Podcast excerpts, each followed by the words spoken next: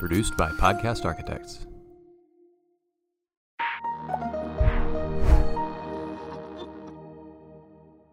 Hi, I'm Janet Parrish, Director of the Reynolds & Reynolds Sales Leadership Institute at Texas A&M University. Welcome to TAMU Sales Making a Difference. Our purpose with this show is to connect relevant academic research to students and to industry. Cutting edge research can help prepare students for their future careers and can help industry with profitability and competitiveness. Don't forget to stop by mays.tamu.edu/sales and take a look at our programs. In today's episode, Hybrid Sales, Research and Challenges, we will hear from Dr. Huanhuan Shi, Assistant Professor of Marketing at Mays Business School and Research Director for the Sales Leadership Institute. Dr. Shi is joined by guest Jason Day, Chief Revenue Officer at StarRez. These two will provide compelling insights into the world of hybrid sales, how it's changing the business world, and where we're going in the future. We hope you enjoy the conversation. Welcome back to TAMU Sales Making a Difference, sponsored by the Reynolds and Reynolds Sales Leadership Institute. I am Ben Wiggins, and I'm here with Dr. Huanhuan Shi and with Jason Day. We are going to talk today a little bit about hybrid sales, and we wanted to remind you to like and subscribe and leave a comment if you find this content compelling. Also, feel free to check out the Reynolds and Reynolds Sales Leadership Institute's website at mays.tamu.edu/sales. Dr. Shi, Mr. Day, thank you for joining us today. Absolutely. Happy to be here. Uh, Dr. Shi, why don't you start us off? Let's talk a little bit about uh, hybrid sales and your research into the area. And why don't you tell our audience a little bit about what is hybrid sales? Great. Yeah, thank you. Um, hybrid sales is a sales approach that involves different type of media formats and sometimes involve different salespeople. So, in, to some uh, extent, it is similar to team selling. Um, but because of COVID, a lot of B2B sellers realize the value of uh, remote selling. So they add the digital channels to the selling mix, and that makes the like we call it hybrid selling. Okay. And uh, Jason, what is what, what's your experience been like with hybrid selling? Is it uh, is it the, the best thing since sliced bread, or the, the, the curse and bane of our existence? Look, I, I think the reality in, in hybrid selling, which so just over the course of the last ten or fifteen years, you know, I've done everything, and my teams have done everything from team selling all the way to what we are now calling this hybrid selling, mm-hmm. and um, you know, it's definitely not the bane of our existence by any stretch of the imagination. In fact, for us as sales leaders, we're focused on meeting our customer where they are. Um, and so, you know, COVID obviously exposed the fact that our customer, especially in the enterprise world, was not at work. Uh, they were at home operating. And so it had to change a lot of the dynamics of how we did selling. For instance, you know, if you think about going out and getting the uh, contact information off of a database for an employee, well, that doesn't actually reach them anymore because that's their office line and they're not in their office. And so it's it's it's been an evolution for sure, but we actually think that hybrid selling is far more powerful than just a traditional one way or the other. At mm-hmm. least in the software space where I come from. Right. And and how is hybrid selling typically organized? Yeah, I can uh, share some of the findings in research. Sure. So basically, um, there's many type of organi- organization of the selling process. We call it the configurations. Uh, companies can set up uh, separate teams. One is inside the sales team, the other is outside the sales team, and they are serving two different segments of customers. Like Dell has call center, and they use call center to service um, small businesses. And then some organizations will migrate customers across different channels throughout the relationship building process. For example, Adobe will let uh, customers work with outside salespeople first first and then migrate them to inside salespeople. Okay. And the Workday have the opposite way. They will let customers work with inside salespeople first and migrate to outside salespeople. Okay. And other companies like Wesco, they will have a dyad of inside and outside reps to work with the customer through the entire selling process.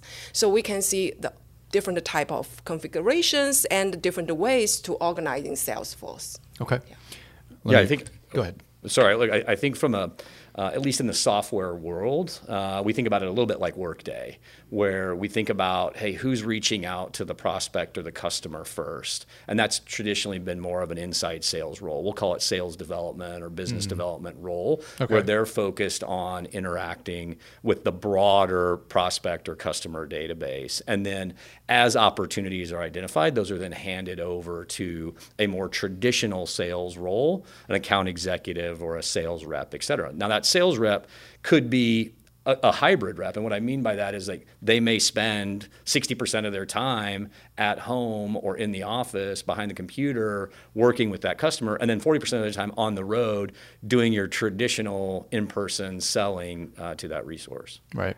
What are the challenges in managing a hybrid sales force? Where, where do we most where do we most quickly run into problems? I, I think for us, it's in a couple of different areas. One is communication for mm-hmm. sure, because you've got to create a system of interaction, a system of touch points, such that you know if you've got a, a joint team mm-hmm. like a BDR team and a sales team, they're not stepping on each other's toes, hitting the same set of customers, et cetera. You can delineate that a couple of different ways. For instance, you know, as uh, Dr. Shi was saying, you can do that by, hey, they only go after this certain type of customer. Mm. You know, our, our, inside selling team only goes after down market, or they only go after this particular profile, and our sales team goes after enterprise or a larger footprint. So communication is a, is a big one. So that's the, the biggest challenge. I think the, the second challenge is just around around the talent and the folks that you need to bring in to do those roles because they are very different. Um, and so that that always becomes a challenge for us as we look to hire folks that can then could succeed well from an inside sales business development role versus a traditional we'll call it bag carrying sales role if that makes sense right and in terms of like the personalities that normally gravitate to one versus the other i mean are you are you for your for your your bag carriers yeah. as you describe them like is that more the traditional kind of really outgoing personality like sort of super upbeat kind of um, uh, I, I found I found when I was working in sales earlier in my career well I still do a lot of sales myself, but uh, but that that there there was a lot of kind of momentum like that. It seemed to thrive on momentum, mm-hmm. and then for the business development type, a little bit maybe more technical, a little bit more big picture focus. Is that what you is that what you you the two of you really have found, or is there more variation in it than that? So, so, from my perspective, it really depends on the customer that you're selling to and the type of personality mm. that works best for that customer. Makes sense. You know, being across a couple of different businesses over the last 10 years, you just get you get different profiles there. Now, I would say traditionally your new business kind of hunter type sales role you know, kind of hunt it, kill it, eat it type mentality tends to have to be, you know, Ben, to your comment, more outgoing, that kind of will run through a wall, et cetera. Yeah. But pairing that with an account manager that's that's you know focused on um, you know uh, curating and focused on nurturing that customer and then selling them products down the road can come can have a little bit different profile. On the SDR, on the business development side of things, there is a bit of this like high energy uh, focused on you know output, outcomes, results, et cetera. Sure. Okay. Dr. Shi, let's talk a little bit about your research. You've um, you and some of your colleagues at the Reynolds and Reynolds Sales Leadership Institute, mays.tamu.edu/sales, have uh, done some research around improving hybrid selling, especially um, and well, we've talked a lot about it in the B two B space. But what what are, what are the what are the early findings of that research? Yes, so we did this research, which I co-authored with Dr. Hari Sridhar, um, our research director at mm-hmm. Reynolds, Reynolds uh, Sales Leadership Institute, and another co-author, Dr. Roger Grewal from University of North Carolina. And we find that very interestingly, in a setting of collaborative setting where a dyad of inside and outside salespeople service customers, the past ex- a past collaboration experience is very important. Oh. So, um, so basically, if uh, two people have been working together for several years, in their future project, they can increase sales a lot. Basically, we quantified this relationship. One more one hold on a second. So, uh, one more year of collaboration experience will lead to five percent increase in customer sales. So that's the quantification I got. We got, huh. and also the the beneficial side of the um, collaboration experience uh, is different for different customers. So basically, new customers benefit more from experienced salespeople. That's what we found, and we also found that. Um, salespeople's diverse uh, knowledge product knowledge also helps a lot. Okay. And that uh, that knowledge helps them to grow businesses. But there's one caveat: if the customer's needs are very complicated, the benefit disappears. So our hypothesis is because of information choke because there's so many information flooding in, and it's very hard even for a set of uh, salespeople with diverse product knowledge to proceed and to um, digest the information to improve the sales. So that's the very counterintuitive findings we got from the research. That's great. Jason, what are, what are your reactions to Well, look, I, I, think always the more especially in a, I'm going to use the team selling environment terminology or in the hybrid selling environment, the longer folks have worked together, the better the result. We see it time and time again on, you know, folks that have a strong relationship with their SDR. Like if you're if you've got a territory as a sales rep and you're focused on growing that territory and you partner closely with that business development rep, that inside sales role just smiling and dialing, that calling role. Yeah. Like that dynamic can create tremendous growth in that territory. The same thing can be said, said for sellers that have a very close relationship with their technical counterpart we call them solutions engineers or sales engineers, where they come in to do the technical side of the sale versus the commercial or the business side. And when that relationship is strong, there's a heavy amount of trust. You know, it goes back to the age old like they're finishing each other's sentences. Sure. You know, you just get a dynamic that is you know really tremendous with the customer as they work well together they feed off of each other they kind of understand where the sales process is going even though each of them have a completely independent role in the process hmm. Big data. Let's talk. Let's talk for a brief moment about data. So big data. It's not even the future. It's now. Like yeah. big data has arrived. Uh, Jason, what what are the biggest changes, perhaps, so things you've either started doing or stopped doing, and how those decisions relied on data, or what are I guess what are the largest changes you've made that have been data driven, and maybe some that surprised you?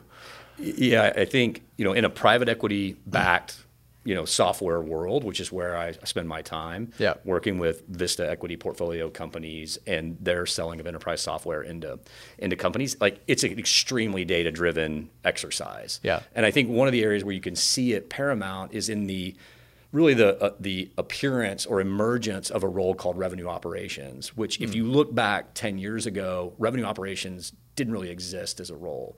But now it's probably one of the foremost roles that software companies, sales organizations are looking for.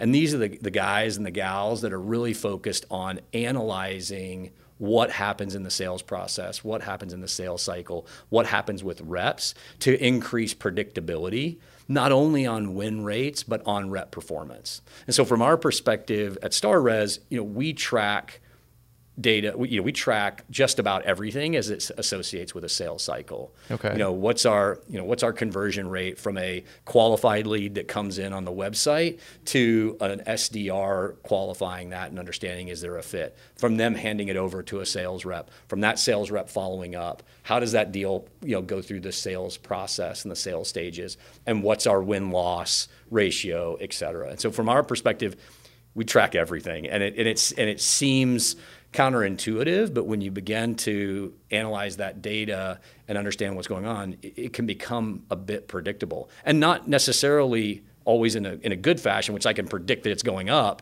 It's, hey, I can at least articulate with confidence what is going to happen, right? Up or down. Right. Well, and without, without you know, without throwing anybody under the bus, or or uh, perhaps as an opportunity to compliment, you know, a, a, certain team or a certain group or a certain individual. What what then, what ha, what other things have you changed? So you started looking at the data, sure. and then as you see, sort of, this is going to go well, this is going to go badly. What was what what findings from that that you can talk about? You know, some sure. of it is some of it's proprietary, but what pieces were different than what you expected? Yeah, I, I think from a, a, a, data perspective, I think the interesting thing is is how much effect we can have on the result of a seller based on how much we invest in their onboarding and their boot camp and helping them understand the sales process, understand the expectations, and understand the product. And, and, and so just investing early on in that sales resource. And, and look, it doesn't matter whether they're a bag carrying rep, a, a seller, or they're business development or inside sales only. You're, you need to invest early on in their understanding, their understanding of the message, their understanding of what you're selling to, to g- generate the results you're looking for. Dr. Shi, any any thoughts to add to that from from the from the academic research driven perspective? Yeah, could I ask a question? Sure. Yeah. Please, yes. So what kind of data you retain through the selling process? You mentioned uh, like the onboarding process, right? Maybe the salesperson make 10 phone calls, maybe. Yep. Uh, do you track all those things? We do. So the, the beauty of, of kind of the evolution of selling, especially in the software world, is there's a ton of great tooling out there to support sales teams. And I like this is not rocket science that we've created. There are, there are folks out there like Gong and Groove and, and tooling that help us as sales leaders do that data analysis. But but you know, from a we, we, we track a scorecard for every single person that's in our sales organization, and that sales that scorecard is made up of a of a couple of different factors, um, and you know that tracks everything from activity level and that activity has i'm going to put air quotes up on activity because activity can mean a lot of different things depending on the sales role that you're in. Activity could be i've made a certain number of calls if i'm inside sales. Activity could be a certain number of customer visits if i'm more of an account manager role. Activity could be a certain number of email outreach or a certain amount of, of calls if i'm a seller. So we track activity. We then take activity down to pipeline that's created. We take that pipeline created to you know what is our win rate on that pipeline and then we take that further into okay, how accurate are we in forecasting? You know, when are deals going to come in, et cetera. So, so you know, it while there's a lot of art to selling from a data perspective and a big data perspective, there's a lot of science that goes into how are you building your territories, how are you incentivizing your reps, and, and how are you staffing your teams. Yes. From academic research perspective, we uh, there's research published finding that uh, um, when companies have these analytics tools in place, salespeople tend to use them and to change their uh, behaviors. For example, they in older days, they might take uh, phone calls, make phone calls to 10 different customers and try to gauge which one they should go after. But with this data and the predictive analytics, they could see the probability produced by artificial intelligence or some modeling techniques. And they can use that to optimize their resources and their time and how they go after customers. So that's really, really very powerful tools. And also there's research evidence showing that this helps companies to increase their bottom line. So basically, they have some sales unit didn't use analytics tool, some sales unit use this type of tool, and they compare their performance. And it clearly showed that with those systems and analytics tools in place, the performance are higher than those units didn't use them. I, I, wish it was as sexy as artificial intelligence, but I'll be honest with you. The most effective tool that we utilize with our sales teams is, is Gong, which is call recording. And it goes back to how do you get better? And it, and it goes back to game film. I mean, it's a, it's a traditional athletic activity, which is, hey, the day after the game, you're going to watch the game film and you're going to learn what went right, what went wrong. Not to point anybody out specifically or to in any way kind of bring them down, but to help them get better. And tooling like Gong allows you to do that. Record calls, it transcripts the calls. You can quickly analyze to say, hey, what messaging is working, what messaging is not working. We can track how many times do we talk about this particular value message or this particular statement in our sales cycle? And so we can get findings and data that, that helps us, you know, improve how the reps are performing and the, the, the tools and the, the, material that's available to them. Right. Here, here are the stalls that keep getting us. Here are the objections exactly that keep right. getting yeah, us. Yeah, it's 100%. Yeah. What, what is the highest potential of hybrid selling? Yeah, I think that um, hybrid selling, as uh, I talked before, that there are different configurations, right? So businesses will choose the one that fit their business model the best. And then I feel that uh, um, especially for collaborative selling inside and outside, uh, adding technology that together service the customer, customer actually have the flexibility that choose the communication format they like most. So I feel that um, investment in technology and in inside selling helps customers to uh, optimize their own time and their communication with the seller, uh, which increase the winning probability of the seller. So I believe it will increase the, the, the future profitability of using hybrid selling.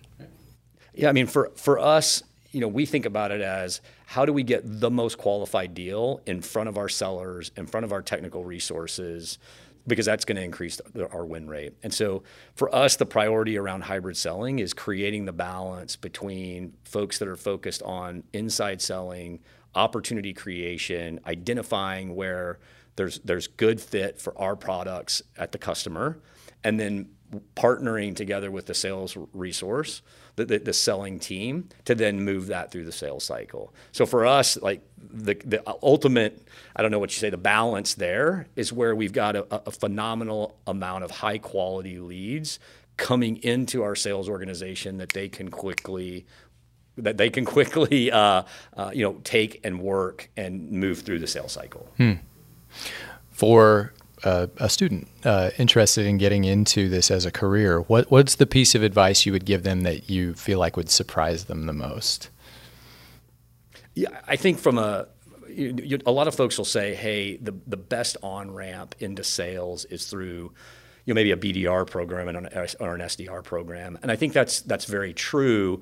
It's a good place to understand what the company does, what the value proposition is for the customer, et cetera. But that doesn't always guarantee you success from a selling perspective. Mm. The roles, the the the expectations, the type of person that's successful in a BDR capacity versus a bag carrying sales perspective is a bit different. Mm-hmm. And and for us, it's about coaching those folks through that process. But but some of the best ways into companies, especially in enterprise software sales, is in through that. SDR or that BDR program, that inside selling program, mm. where we want to invest heavily in folks to, to learn our product and learn our service. Okay. It creates a, a really nice on ramp into you know, enterprise selling, et cetera. Yeah, I think for students who are still in the program, they probably want to uh, consider adding some of data analysis and programming type of courses into their portfolio so that they, they, they know how to deal with data. Uh, because as inside sales, they need to work with the technology, they need to digest the information, and sometimes help the program to improve the prediction accuracy using human wisdom. So I feel that uh, adding some courses and train themselves with um, data uh, analysis skills and the programming skills would benefit students a lot. Beautiful. All right. Well, thank you so much for those insights. Again, to our listeners, don't forget to click like and subscribe. Don't forget to leave a comment, and please visit mays.tamu.edu slash sales. Dr. Shi, Jason, thank you so much, both of you, you, for your time today and for your insights. Thank Appreciate you. it. Thanks, Ben. Appreciate it. Yeah. Thanks, Dr. Shi. Thanks for tuning in to this episode. Here are some of our top takeaways for students and for business leaders. First, for students. The key takeaway that it is important to cultivate both sets of sales skills is a critical one. Both the more internal, development, discovery oriented, and the more external, commercial, relationship oriented skill sets are the important ones. They will serve you well. The second takeaway for our younger audience is that it is really important to understand data and this is particularly true for salespeople. Continuous study and development in this area are highly recommended. Finally, as Jason pointed out, the best on ramp into a sales career is often through a business development representative or a sales development representative program. This also plays to the first takeaway as these programs develop the skills outlined there. For business leaders, our first recommended action item is whenever possible, keep sales teams together, as each year together drives roughly 5% additional revenue. And our second item, we found organizational communication is particularly key with hybrid selling. When working in multiple venues, it's more likely that simple mistakes can be made, like two reps reaching out to the same customers. So communicate thoroughly. There were some other very important key points made today. Understand that different types of sales may lend themselves to different personalities, but even smaller companies ideally need well developed inside and outside sales to perform optimally. Then, experienced salespeople with deep knowledge benefit customers, but with very complex needs, the benefit of that deep knowledge tends to disappear. Finally, we have to emphasize data one more time. When analytics are in place, the bottom line increases. Thank you again for tuning in. Please follow us on Instagram and LinkedIn to stay connected. On behalf of the Reynolds and Reynolds Sales Leadership Institute, I'm Dr. Janet Parrish. See you next time.